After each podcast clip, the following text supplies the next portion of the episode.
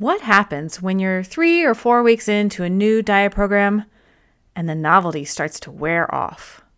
Why does that happen? Why is it harder to keep going in week four rather than week one? What's different? How is it that you can be motivated in other areas of your life, like work or taking care of your family, but you just can't seem to muster that same motivation and consistency for yourself?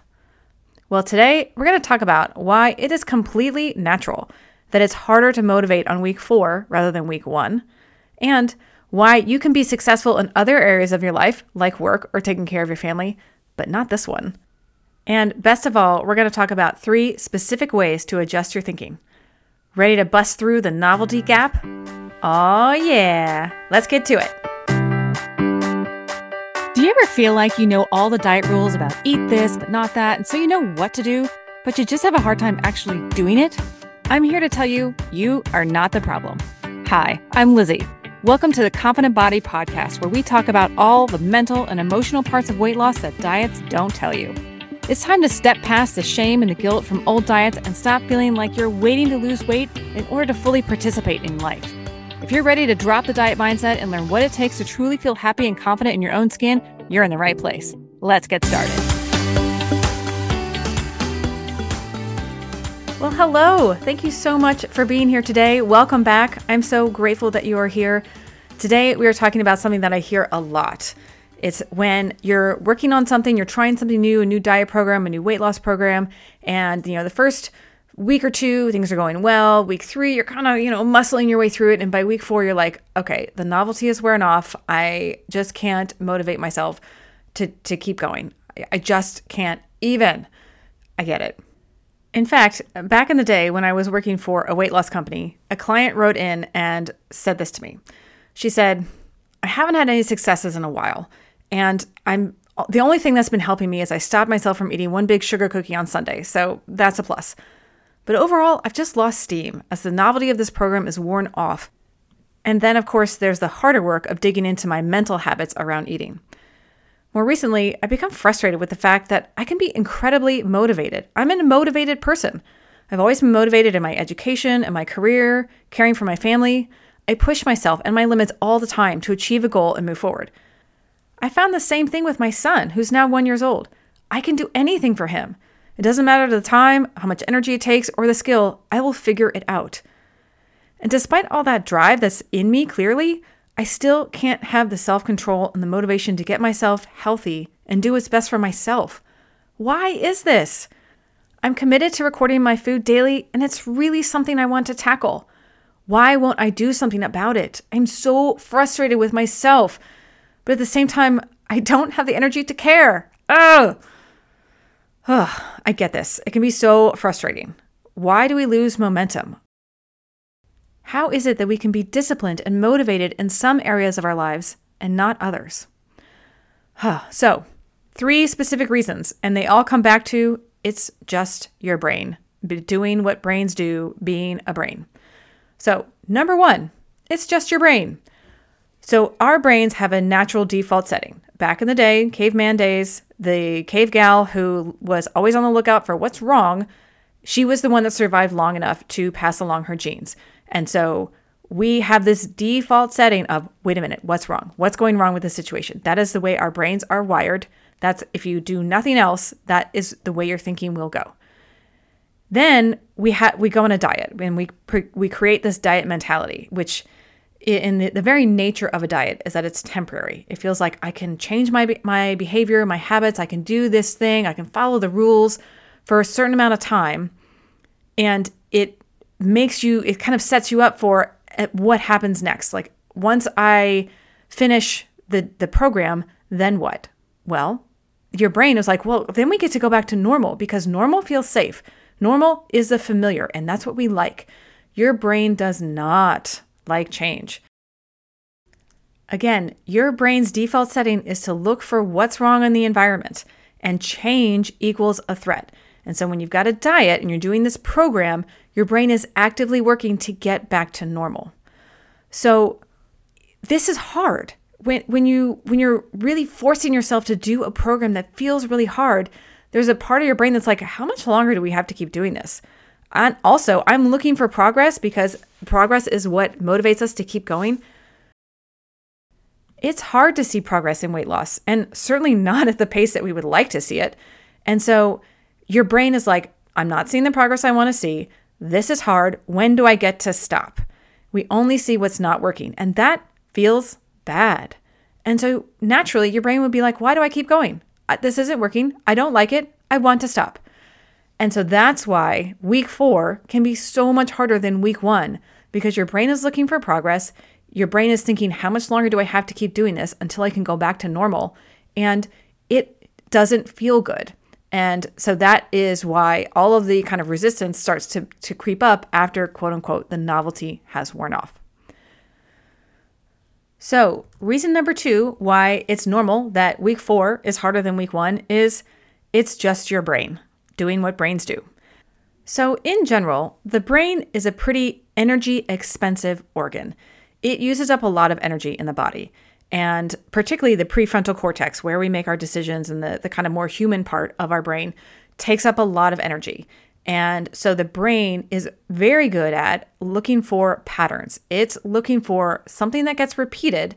And it's like, oh, great, I have a pattern. I can now delegate it to the lower brain, to the subconscious brain that doesn't take up as much energy. And so your brain, that's where habits come from. Your brain is looking for patterns to make into a habit that it can delegate underneath the surface of your awareness so it doesn't have to think about it. And so our old habits are there for a reason. And that's why it's normal for in week four, your brain wants to go back to those old habits because it's been ingrained in that pattern. It's just your brain doing what it's supposed to do of saying, this is the pattern we've repeated, so this is what we're supposed to do. I once heard an analogy, and I think I probably mentioned this on the podcast before, that like old old patterns of thought, old patterns of, of action are like ski tracks in the snow. And the more you go down a certain route of a certain ski track, the, the, it becomes kind of a rut, and the walls of the ski track get higher and higher. And therefore, it's harder and harder to get out of that old ski track. Whereas new habits are like new ski tracks in the snow. What's interesting about habits is that those old ski tracks, those old habit patterns don't go away when we create a new habit the new habit gets layered on top of it. And so, as nice as it would be to just sort of like take a magic eraser and erase that old habit, unfortunately, that's not the way the brain works. You may have heard the phrase that neurons that fire together wire together. And so, an old habit is a string of neurons that have fired together many, many times. And the more they fire together, they get what's quote, called myelinated. That's kind of like a protective sheath that goes over the neurons and that becomes a really solid pathway in the brain. So when you're trying to create a new habit and sort of disassemble that old habit, that old myelinated neuronic, neur, how do you say that? The, the neuronal path, ooh, there we go, neuronal path, that has been established is still there. You're just trying to create a new neuronal path, or basically a collection of neurons that fire together with your new habit. And so what's happening at week four is that old strong path is very well grooved. And the new path that you're trying to create is not. It's it's fresh. It's easy to kind of, you know, wobble off course. And so when week 4, your brain is trying to go back to the old patterns. And it's going to happen. It's normal. Expect it. It's a question of reps. How many repetitions do you have of that old pattern, that old habit? And how many repetitions do you have of the new pattern, the new habit? It's going to take, you know, maybe half as many new reps as the old one to start creating a easy path where you don't have to think about it as much. So if you're in week 4 and you're like this should be easier by now, check your expectations. You know, how many times did you do that old habit? It's a question of math. Now, I'm not saying that you have to have the exact same number of new reps as the old reps for the new habit to take place, but you do have to come, you know, at least halfway there. You've got to give yourself the grace and the time to really be terrible at it at first because that old pattern is well established, it's well myelinated. Those walls of the ski track are pretty high. So give yourself the grace to, that you're going to slip back into the old pattern sometimes, and it's okay. You got to get up, dust yourself off, and try again so you can get enough new reps in that new habit pattern so it begins to start to feel natural to your brain. You begin to get those neurons wiring together to give yourself a chance at that new habit becoming a pattern. Okay. Reason number three that week four is harder than week one is yep, you guessed it, it's just your brain. In this case, we're talking about how we are naturally wired to take care of others. I was listening to something the other day and it talked about like you got to know your why. And the speaker was saying, all right, take a, a, um, a, a woman who is running down the street and she's jogging and you know a big dog starts barking at her and chasing her and she runs away and you know she's running as fast as she can to get away from the dog. That's that's one example. Then rewind and take the same woman, but now she is a mom and she's got a baby in a jogger stroller and the big dog comes and barks, she doesn't run away. She stops and addresses the dog. She knows she cannot outrun the dog, especially with a baby stroller, but she is going to protect that baby with her life if it takes if it requires it. And so the why is so much stronger when she is taking care of her baby versus when she is taking care of herself. And we're the same way in all aspects of our lives a lot of times we feel like we almost have to earn our worth whether it's I'm, i work hard at work or I, I work hard at home and i take care of the kids and therefore i am worthy of whatever. You know it, it feels like the only way we count sometimes is in what we do not so much in just who we are. It's really hard to accept that we're allowed to take time for ourselves. We are social creatures Sometimes it is so much more motivating to strive for the things that will earn us points in the eyes of others, like our tribe, that could be our family, our parents, society, the moms at preschool pickup, rather than nurturing ourselves. To nurture ourselves sometimes feels self indulgent, egotistical, extravagant, selfish. And those are not attractive qualities, not according to the tribe, and thus not according to that internal voice in our heads.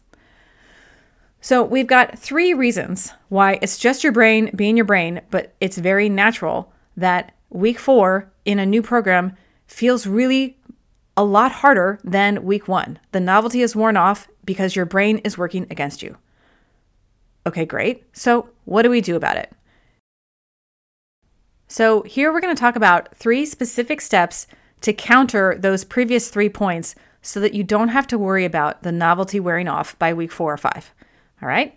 So, step number one don't diet. I want you to think about your health and your weight loss journey differently. Don't ever tell yourself you're going on a diet because the nature of a diet is that it is temporary and that sets you up for failure eventually. What I want you to think about instead is any change I make, am I willing to do this five years from now? If yes, go for it. If not, awesome. Dial it back, cut it in half, cut it in, in half again. Make your change small enough that it doesn't trigger the fight or flight response in your brain, and then you can kind of sneak underneath the radar of that change is a threat, you know, that, that part of the subconscious mind that's always looking for what's wrong. Another way to think about it is give yourself a goal almost like on a spectrum. So I want you to have a goal that you're you're striving for, but also what would you still be happy with on days that life does not go according to plan? Because let's face it, there are a lot of days that life doesn't go according to plan. Life is like that. And so let's say you're trying to walk on the treadmill 30 minutes a day, five days a week fantastic, go for it. And I also want you to have a backup goal. Uh, like I just did something, and so I can still feel successful on that day. So life didn't go according to plan. On those days, I feel like I can still get on the treadmill for five minutes. So you're aiming for 30 minutes, but I'll still feel successful if I got on the uh, treadmill for five minutes. Give yourself a goal kind of on a spectrum. Make it as easy as possible to feel successful. And failure is normal. Instead of thinking of it as failure, think of it as opportunity. Anytime that something doesn't go according to plan, anytime that you want to go off your meal plan, anytime that you ate something that you feel like you shouldn't have, instead of treating yourself with uh, judgment and self recrimination, treat yourself with acceptance and look at it as an opportunity to learn. Diets don't give you the grace of messing up. Like, where in the diet plan does it say, here's what you do when you fall off the diet? Nowhere. And so that's another reason to not go on a diet. Treat any change as I am doing my best. It's a science experiment. Anything that happens, anything that results is all data informing my experiment. It is not a judgment on my character or me as a person or my success or failure on this quote unquote diet. So give yourself the grace to be allowed to fail and mess up and treat it as an opportunity. So, point number one don't go on a diet. Point number two think of it in terms of reps, repetition. Okay, so we've got the the when you mess up, there's going to be that natural feeling of failure. Like, shoot, I messed up. I didn't go according to plan. You know, what happens to those feelings when you're like, okay, this failure is an opportunity? Does that feeling of failure just go away? Sadly, no. You need to proactively practice the thoughts you want to choose. Remember, the default setting of your brain is to look for what's wrong, to look for how this is not working. So if you want to have a chance to to get in those new reps and that new ski track, you've got to proactively practice the thoughts you want to choose. Imagine this. Imagine you were trying to get better at basketball free throws and you were like, "Okay, so how am I going to get better at basketball free throws?" You would go practice, right? It's the same with our thoughts. You can't expect to sit on the couch for a month and get better at basketball free throws. Likewise, you can't expect to have more positive, optimistic thoughts about your new habits that you're forming if you don't proactively practice them. Our brain's natural default setting is to a negative bias. And so you must think what you want to think on purpose. I once heard the analogy of like you should choose your thoughts each day the way that you choose clothes in the morning. And actually, I do this on purpose by writing a note of what I want my brain to be focusing on, and then I put it in my pocket. You know, it can be anything around like um, everything is always working out for me, or I get to work with amazing people, or my body is a miracle and I am grateful for it every day. Whatever it is, wherever you want to choose your thoughts, you got to do so on purpose. And quick note, we talked about this before. Those thoughts that you are proactively practicing need to feel true because then you got to look for examples of how it is actually true in your life. You don't want to trigger the internal BS meter in your brain. So you want whatever thoughts that you are proactively practicing on purpose, make sure they feel at least a little bit true. All right, so that's step number two for how to address the feeling of novelty wearing off. Step number three is I want you to redefine what it means to serve, what it means to serve others in your in your life. So I'm going to tell you a quick story. So I had a client named Sarah, and she and I were kind of sitting together at a table, and she leaned in close, kind of whispered, and she was like, "My biggest struggle is permission." Sometimes it feels like a really big hurdle to make it feel okay to take care of myself. Sarah is is not unusual. A lot of times people say to themselves, I feel like I don't deserve it. Like, why should I be better or better than or higher than people in my family in terms of my priorities? It was interesting when she asked me that. I paused and I said, Well, how would God answer that question about why should you be higher than your family in terms of priorities? And it was really interesting. That kind of made her pause. And she was like, Well, I never, never really thought of it that way before. And then after a minute, she said, Well, I think that God would say that I am his child too, and just as much as anyone else in my family. So why should I deserve any less than any of them? And then she went even further and she said, I could even say that God would tell me that I am his divine instrument and I am beautifully and wonderfully made, handcrafted by God. I mean, the Bible even says that our bodies are a temple of the Holy Spirit. So who am I to say that God is wrong? Yeah, yeah. You are powerfully and wonderfully made, and you are a temple of God's Holy Spirit. And so, why do you deserve any less than someone in your family? Sometimes we need to realize that loving and caring for ourselves is an act of love and care and obedience to God as well. Sometimes the hardest part is to receive.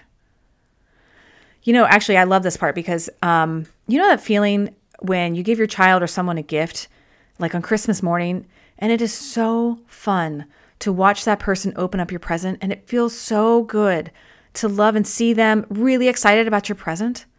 I mean, what if God is that way with us? But when we don't give ourselves permission to receive, we're like that kid on Christmas morning who's like, oh, yeah, I already have this, thanks. Or like, oh, I don't really need it. Um, you know, that's such a bummer.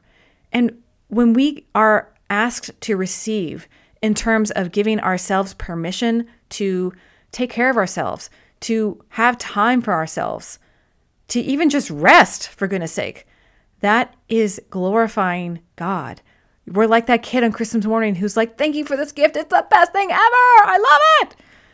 What if Everything in your life, including your body, is like a present from God on Christmas morning. And He just can't wait to see your eyes light up and feel your joy and reveling in the awesomeness of His gift. How does God feel when He gives you a gift and you're like, oh, I don't deserve this? I don't deserve to take time for myself. I don't deserve to feel good. How does that how does how does God feel, you think? Hear this. Receiving is supposed to feel good. It is okay to receive. In fact, I would say it is a gift to others to receive. What if each day could be an opportunity to be that kid who's just so excited about their gifts and make God feel really awesome at the same time? And you do that by allowing yourself to receive. Now, you might be saying, okay, um, great, but how? I've already got so much on my plate. Where am I going to find the time to take care of me? And I get it. Life is busy. There's always something to be done, and there's things that can derail, derail ooh, your progress all the time. Someone gets sick, the sink is leaking, you're trying to sell your house, um, the dog just pooped on the floor. Things, life can get overwhelming. And yet, let me ask you this How often do you ask for help? Yeah, I know. I struggle with this one too. We don't ask for help, but we say, I'm just so stressed. Life is really busy week. Oh. I don't know about you, but I am much more comfortable offering help than asking for help. I mean, why do you think that is? It feels good to help, right? I mean, it makes sense. But maybe it feels just a tiny little bit vulnerable to ask for help. And um, also, I might have to give away a little bit of my drama of like, oh, I did so much today. Whoo, poor me. Yeah, my husband um, has been very clear on how not great that is when I do that. So I'm trying to get better at it. But think about it. If you love to help others, how do you think others feel when they get to help you? Well, usually it probably feels really awesome. It's part of our human nature to want to help. Helping intrinsically makes us feel good. And so, by allowing someone to help you, you are giving them a gift of feeling good, feeling useful, feeling needed. Everyone wants to feel needed. So, when you're thinking about how do, how do I allow myself to receive, try shifting your thoughts away from I'm a burden to others if I ask for help and towards when I ask for help, I'm giving somebody else the opportunity to feel amazing. When we ask for help, we give others the chance to share their gifts with us and to give them a chance to be in service. And that is a beautiful thing. Not only that, but how do you show up when you feel like you're doing everything and you're exhausted all the time and you're taking everything on your shoulders? I mean, I don't know about you, but I definitely show up kind of grumpy that way. How do your loved ones want you to show up for them? Tired and resentful, or maybe refreshed and present? What would happen if you took time for yourself? What would happen if you allowed yourself to receive? Who would you be when you show up for others after taking time to care for yourself? It does not serve you or your loved ones to think that taking time for yourself is taking time away from them. It does not serve you or your loved ones to tell yourself that there is something, quote, more valuable that you should be doing instead of taking care of you. You are the valuable thing. You are the asset. You are allowed to receive. What if by putting yourself first, you are being better for those that you love? What if by asking for help and allowing yourself to be helped, to receive, is that maybe it's the best gift you can give them? I mean, you charge your phone every night because you know that if you don't, the battery will run out and then it will be useless. Shouldn't you get a chance to recharge too? You know, we've all heard the commandment to quote, love our neighbors as, our, as yourself. And I'll be honest, most of my life I view that from the perspective of, you know, just be nice to other people. But as I've grown older, it seems like a lot of people, especially women, are really able to be nice to others, but not so much to themselves. So, what if the commandment is telling you to love yourself in the same way that you love others? Interesting, huh? You have something really special that only you can bring into the world. And by taking care of yourself, you are giving yourself permission to be all of you and bring your unique light into this world in only your special way. And we need you. So allow yourself to receive. Give yourself that permission. I want you to choose your thoughts the way you choose what you're going to wear each day. And your brain is a puzzle solving machine. Ask it a question and it'll find an answer. Huge change is built on the back of tiny pieces of evidence proving to your brain that you actually can become the person you want to be. So you've got to look for evidence. And the way you do that is by giving your brain a positive puzzle to solve. Look for little bits of proof of evidence that you are becoming the person you want to be. Those little bits of proof are like the breadcrumbs to your subconscious mind that it needs to follow in order to buy into the person you're becoming. Train your brain to look for those treasures and the pieces of proof with open ended questions like this What's an example of how I took good care of myself today? Or how did I show up for myself today? Or how about this? What's a tiny way that I made progress today? Give your brain a puzzle to solve in the form of a positive, open ended question, and it will get to work finding the answer for you. Whatever you focus on expands. I once heard that our, our attention is kind of like the cursor on a computer. You know, like when you hover over a menu and the menu kind of opens up, that like your the cursor is like your focus. And wherever you put your focus, your attention, that expands, that gets bigger. So if you're focusing on how your weight loss journey is hard, how it's not working, how you've lost momentum, you get more of that. It expands in your awareness. Versus if you choose a positive, open ended question like, How did I make a little bit of progress today? You get more of that. Whatever you're looking for, you'll find it. So be really intentional about what you're looking for. Here's an analogy if you change the course of a ship just two degrees, the ship that's on a journey across the ocean, after a thousand miles, the ship isn't just in a different direction, it's an entirely different continent. What might do that for your thinking? Where could just a two degree shift in your thinking land you a year from now, five years from now? You'd be in an entirely different continent. You'd be an entirely different person. And it all starts with your thoughts, with just tiny little changes and looking for positive evidence little by little. So, here is your tiny confident body action step to put into practice this week. So, I'm a visual person, so this week's action step is visually related. I want you to imagine a map. Like a, like an airplane on a trip. I know like sometimes when I'm sitting in an airplane, the little screen in front of me is like, here's where your airplane is on the trip. So imagine you are the plane. And the destination, according to your current course, is, you know, X, wherever it is. But what if you change the direction by two degrees? Like, let's say, an, uh, imagine an airplane takes off from Miami, Florida. A two degree difference in shift in the course over the ocean could be the difference between landing in Egypt or England. Your thoughts are the directional heading. Where would you be one year from now, five years from now, 10 years from now? if you'd shifted your directional heading just two degrees. Where are you on the map right now? And then imagine one degree difference doesn't look very different from where you are right now. That's okay. But look at the big picture. Take the 30,000 foot view. Give yourself the gift of perspective. The 1% change in your thoughts today doesn't look like much, but it is a completely different continent when you look at it from the perspective of a lifetime. Make a map, draw the airplane. Remind yourself of where you are in the journey of 1% changes. Stay the course. You are worth it. By the way, there is a whole section in my book, You Are a Miracle, that talks about this. It's called Thinking on Purpose. So if you've ever found yourself feeling impatient with the changes or unmotivated after the novelty of a program is worn off, then check out my book. Just search for You Are a Miracle on Amazon. And if there's anything in this episode that has helped you, I would love for you to write a review on iTunes. It helps me know that you're listening and that this is helpful to you, and your review could help someone else decide to take a listen and maybe feel a little bit less alone. Your review might help someone shine their light just a little bit brighter today. And before we go, remember love yourself. Because the most important relationship you will ever have in this life is the relationship with you.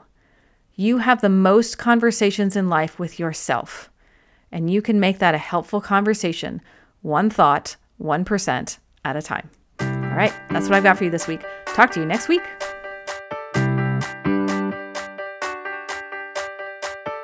Thank you so much for listening today. Seriously, I know it's not a small thing, and I genuinely appreciate it, and I hope it helped you. Make sure you head on over to confidentbody.coach slash tips and sign up for my seven top tips for little shifts that create big results so that you can start feeling confident in your body right now. I will see you next week, and until then, remember, you are a miracle.